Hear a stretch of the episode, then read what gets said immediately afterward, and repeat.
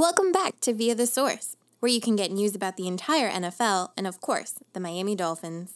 Fins up, here's Steven, your host. What's up, guys? Hey, Zayd is August 15th. I'm Steven Mosso. As always, you're listening to Via the source. Now, in today's episode, we're going to be discussing a bit of the preseason game between the Miami Dolphins and the Chicago Bears. We're going to be diving into some of the positive things, some of the not so great things, and whether it's too early to be concerned with some of the negative things we saw. We're also going to be talking about some of the major headlines from news across the NFL throughout this first weekend of preseason football. But first, we're going to begin with the game between the Dolphins and the Chicago Bears. The Bears ended up winning this game by a score of 20 20 to 13. But of course, this is preseason football, so you're kind of looking at performance more than just strictly the outcome and the score of a game. So before we talk about the individual performances, it's important to note here some of the guys for Miami that did not play in this game. We had guys like Xavier Howard and Byron Jones both missing from the secondary in this game. The defense was also missing Emmanuel Ogbah as well as Jaelan Phillips in this game. And then on the offensive side of the ball, the Dolphins were without wide receivers Will Fuller, DeVante Parker, Albert Wilson, as well as the offensive rookie Liam Eichenberg. So you have several guys missing, including the first three wide receivers on the depth chart as well as the two primary cornerbacks on this team. So, again, keep that all in mind as we discuss some of the positives as well as some of the negatives throughout this game. So, first, we're going to begin with the most important position in my mind on this team. It's the quarterback position, of course, featuring Tua Tagovailoa as well as Jacoby Brissett and Reid Sinnett uh, backing him up. So, to talk about Tua, of course, there's one play in particular which I'm going to talk about that is going to be probably the major headline from the national news, but it's important to note that Tua overall did pretty good in this game. He went 8 for 11, 99 yards passing, but the major thing was one play, and I feel like it's going to be used against him heavily as he had one very bad interception that was his final play of this game. But I don't think it's fair necessarily. I don't think it's a homer uh, of me to say it either that I think he was having a pretty solid game up until that point. I wasn't going to say that my jaw was dropping and I was in awe of anything that he was doing necessarily, but he looked efficient. It looked like he was, uh, you know, uh, calm and collected, especially when you consider the state of the offensive line, which I'm going to be diving into a lot more as we uh, dive into this episode. But overall, he was making smart reads. He was getting rid of the ball quick. He was really targeting those tight ends, guys like Mike Gesicki as well as Adam Shaheen and Durham Smythe. He was really targeting those guys pretty heavily. But overall, a lot of smart decisions. He was throwing into tighter windows. One play in particular, a lot of people are going to look at when he had a little bit more time to throw. He connected with Mike Gesicki, laid it perfectly right there for Gesicki, which turned into a 50 yard reception. He also had a nice pass to Mack Hollins on the sideline, as well as another third down uh, conversion to Mike Gesicki. We saw a few instances where he was able to display his mobility in the pocket. If you guys remember, one of the things that I liked about him last year in his rookie season was I thought that when the pocket was collapsing and under pressure, that Tua did a pretty good job at keeping his head upfield and looking for receivers down the field. And I think in this game he was doing that as well. And we were able to see in some ways it kind of reminds me of Tony Romo in that aspect. But overall, I thought it was a pretty solid day from him. But that one negative play is the interception. Frankly, I can't say what I uh, what Tua saw in that play. It looked like a very bad mistake on his part. There is no real way uh, for me to say that I think that play would have worked. I know some people are kind of bashing the offensive line. I think there is uh, plenty of room for critique in terms of the offensive line play from this game. But on that play in particular, I don't think that the pressure necessarily caused that interception. He stepped up in the pocket. It seems like he had a little bit of time after that. A pretty ordinary pass, but instead he just threw it to a guy who was double covered at the time. I don't think it was a good play, and I think he would admit that himself. Now, as for Jacoby Brissett, to talk about the other quarterbacks here briefly, Jacoby Brissett's entire time out there was also defined by the poor offensive line play that was really plaguing the offense for the duration of this game. He was forced out of the pocket a lot. It was kind of a miracle that he came away uh, with the level of production he did in my eyes. He finished 6 for 10, 67 yards passing, and a touchdown where he connected uh, with running back Salvon Ahmed on a 23 yard reception, kind of similar to that pass to Mike Gesicki where Tua just dropped it right in the basket for him. Uh, Jacoby Brissett was able to do the exact same thing while pressure was barreling down on him. It was a very nice play. And then on top of that, Jacoby Brissett was also able to escape the pocket uh, on a few instances and have 12 12 yards rushing. Overall, it looked like a pretty rough day for Brissett. Same thing with Reid Sinnett over here. He was kind of having a pretty conservative outing, kind of just checking the ball downfield quite a bit. He was 6 for 10, had 51 yards passing. Overall, uh, nothing too exciting there uh, from either of these guys, but it was hard to imagine them doing much better with the state of the offensive line, which I will segue into right now just because I have been talking about it so frequently.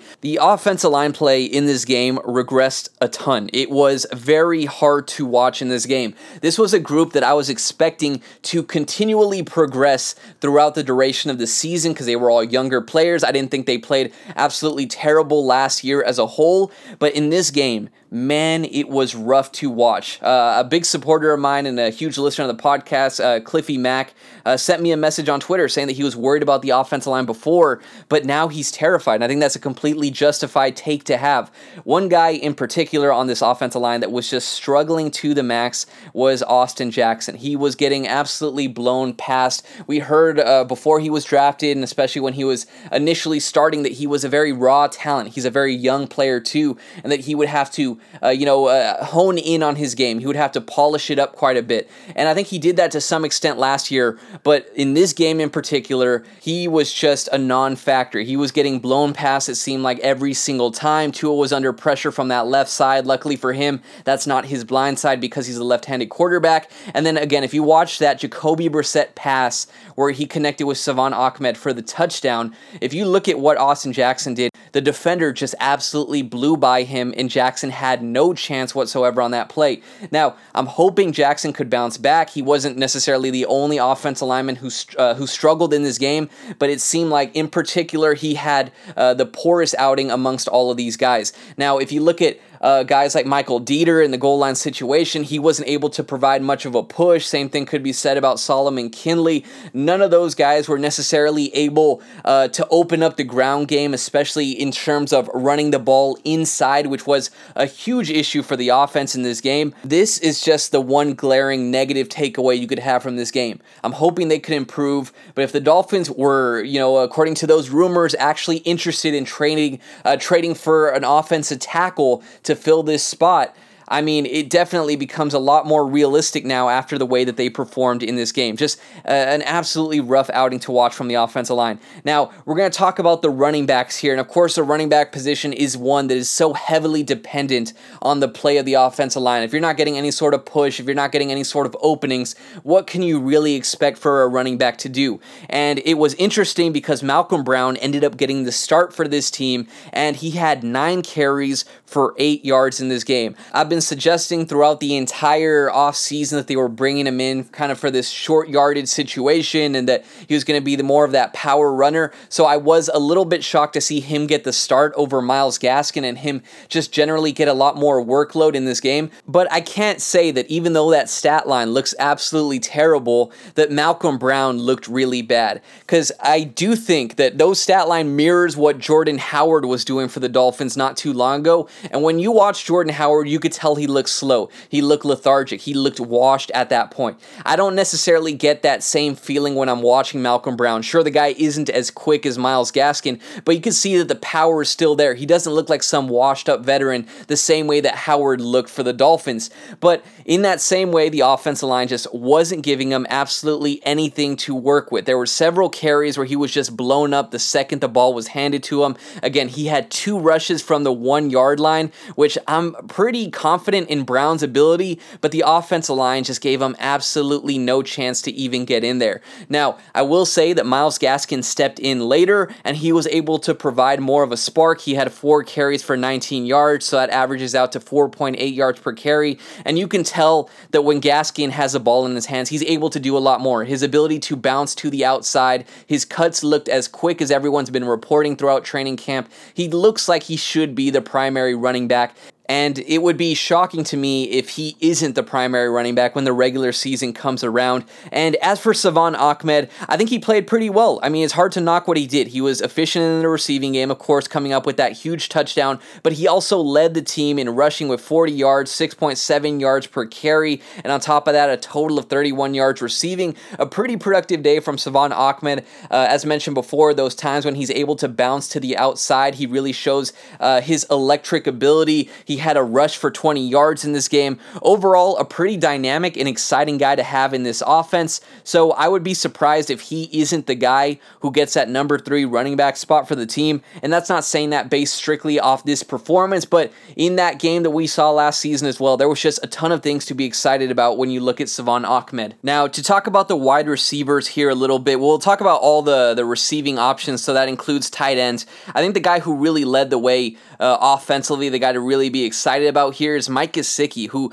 I mentioned had that big 50 yard reception, but he also converted on a very contested third down catch where he was able to reel it in. It was a very clutch play. And frankly, Mike Gesicki is just one of those guys that the ceiling from an athletic standpoint is just through the roof. Something I've been saying is that there's a lot of mouths to feed in Miami, so I can't necessarily gauge where the floor is just because I don't know how much volume is going to be directed his way. But the guy just looks like an absolute mismatch waiting to happen regardless of who's on him. Frankly, how many guys can cover a guy who can jump out the gym and who's already six foot six and has the speed of a wide receiver? There's not many people who could do that. So I think Mike Gesicki having a breakout season is entirely realistic. It's just going to be uh, dependent on how much volume is directed his way. We saw what he's able to do with some of those fantastic catches that he made last year. Uh, I think it's only going to be a matter of how many passes he gets thrown in his direction. Now, in terms of some of the other receiving options to mention here for Miami, Lynn Bowden Jr. ended up leading the way here for the Dolphins after Gesicki. He had four catches, which led the team, and 47 yards receiving. He had five targets in this game. It was kind of more of what we've seen from Lynn Bowden Bowden kind of working in that short to intermediate game and being able to kind of weave and find little spaces to get open. So, you know, not necessarily anything to uh, write home about, but it was a pretty consistent performance from Lynn Bowden Jr. And then if you're looking for something to really look at in terms of rookie Jaylen Waddle, no passes were directed his way, which was a little bit disappointing, but he was able to showcase his speed on a nice little punt return where he was able to return it for 24 yards. And you can see when he's running, it's just so effortless to him and he's able to hit another gear right when you think he's running at his top speed. He just puts it in an entirely different gear and he just takes off.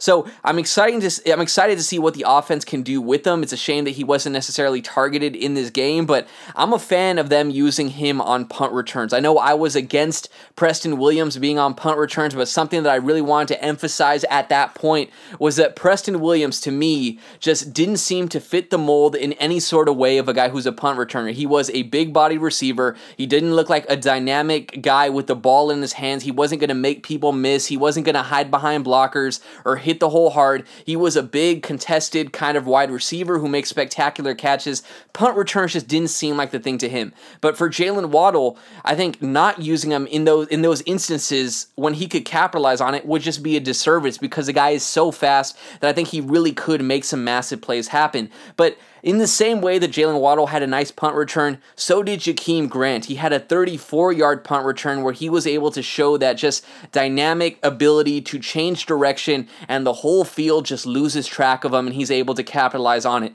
So, if Jakeem Grant is going to make a good case for why he should be the sixth receiver on this team, it's going to be with his special teams ability. And in this game, I think he was able to showcase why he should be that guy. Now, the tight ends after Mike Gesicki didn't necessarily have productive outings outings. Uh, Carter left the game with an injury, which is, of course, horrible to see. Hunter Long did not play in this game as he's still injured himself. And then Chris Myarick uh, had a fumble in this game. Adam Shaheen also had a drop in this game, as well as the interception was uh, that Tua threw was directed at him. So outside of Mike Gesicki, a pretty disappointing day for the tight ends. I'm not too concerned with anything long term outside of Cethan Carter's injury and Hunter Long. I think the rough outings are just kind of, uh, you know, a natural thing, and I don't think that uh, this is anything to necessarily be concerned about moving forward throughout the duration of the season. Now, some of those other guys that are kind of on the outside looking in, really fighting for an opportunity, weren't really able to capitalize on anything. Guys like Jordan Scarlett and Gerrid Doaks at the running back position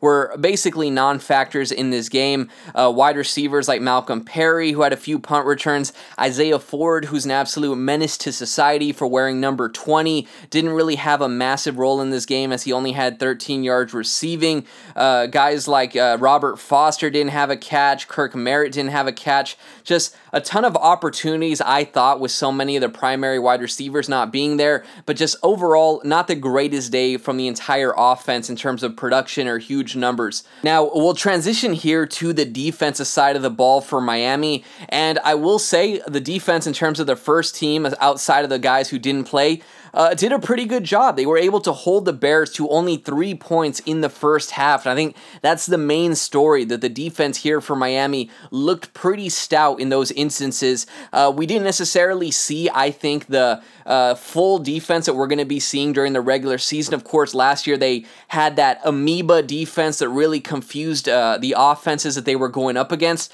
We saw maybe glimpses of that, but not really to the full extent. It looked a lot more vanilla. And I will say the opposing quarterback in Andy Dalton, he's a veteran. He knows what's coming. He's not the greatest of quarterbacks, sure, you know, absolutely not by any means, but he knows what he has to do to beat a defense like this, and he has to get the ball out quick. So when Miami was sending pressure and leaving those secondary guys in these one on one situations, putting a lot of trust in the secondary in those instances, the defense really stepped up to the occasion. The secondary did a pretty good job despite not having Xavier Howard, despite not having Byron Jones out there.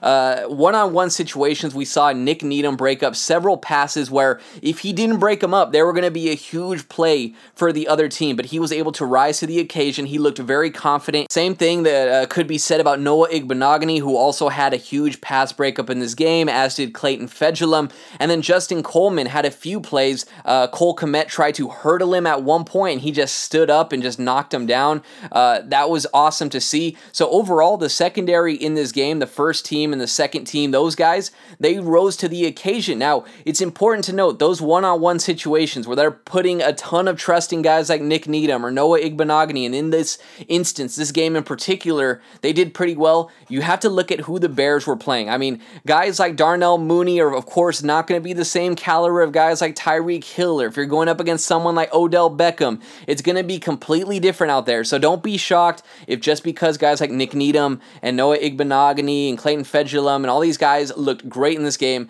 that there are instances during the regular season where it doesn't necessarily translate in the same way because I can't act like the Bears were putting these all pro wide receivers in front of these guys. But with that being said, they did a pretty good job. Uh, Noah Igbinoghene did have one play where he got mossed a little bit. It was a, a tough scene watching that. The opposing wide receiver just leaped over and snatched it from right in front of him. But outside of that, I thought it was a pretty productive outing from these guys. So the first team here was able to hold Andy Dalton to only two of four passing and 18 yards before they elected to put Justin Fields in. Now, Justin Fields had a pretty impressive stat line. He was 14 for 20, 142 yards. He had a touchdown, and on the ground, the guy was just picking up yards at will, 33 yards rushing, and another touchdown. But when the Dolphins' first slash second team guys were out there, Justin Fields wasn't able to get anything done. It was three and out after three and out. He was really struggling out there. Guys like Justin Coleman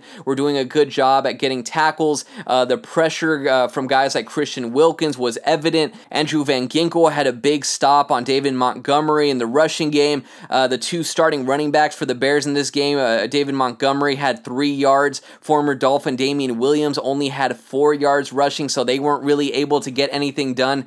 And Overall, the defensive front looked pretty good in terms of that first and second team, but it was when the Dolphins needed to show their depth throughout the duration of this game where things kind of started to unravel quite a bit. Uh, Omar Kelly uh, tweeted over there that one area of the team that he was really concerned about was the lack of depth at the linebacker position, and that was as clear as day once the Dolphins started taking more and more of those starters and second team guys out, because that is when Justin Fields was really able to run the ball. You started to notice this just massive disparity between the level of speed that Justin Fields had and some of the linebackers. When the pressure wasn't there, Justin Fields said, okay, fine, I'm going to leave the pocket. The linebackers weren't able to catch up to him, and then the secondary was left with a tough spot whether uh, to close down on Justin Fields and leave their man or to stay on the wide receiver. And Justin Fields at that point was able to pick him apart. Fields later had this play action pass where he connected with tight end Jesse James James on a big 30 yard touchdown,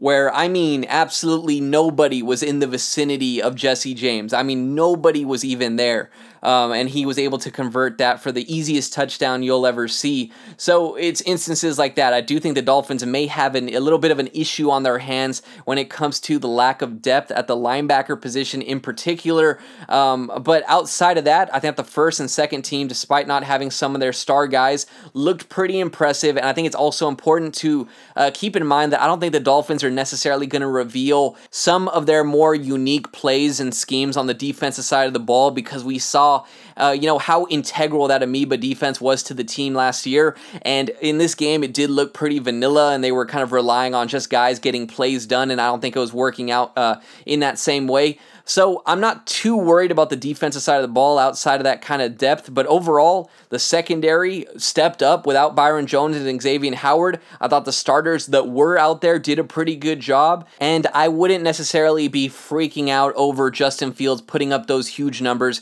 because, it, uh, you know, the brunt of that wasn't against the Dolphins' better players. And that's kind of one of the things about preseason that kind of skews a lot of these performances. But before we wrap up the episode, the last groups we have to mention here, of course, the special team teams. Uh, I mean, Jason Sanders is an absolute machine. We found that out last year. We've known this already. The guy's an All Pro, two for two when it comes uh, when it came to the field goals. Uh, he had a 35 yard kick, just an absolute machine. Nothing to worry about there. And then Michael Palardy also did a pretty good job. I mean, he pinned the team deep on one punt that was awesome to watch. Pinned them twice inside their own 20. I think the Dolphins have a pretty, uh, you know, stout special teams unit as it's looking right now. When you look at it as a whole between their kickers, their punters, their punt return and kick returners, just looks like an absolute unit, which is a pretty underrated group that I don't think a lot of teams necessarily uh, have at the same level that the Dolphins currently do right now. So overall, uh, the worries on the offensive side of the ball all uh, I'm not worried about Tua after this game whatsoever.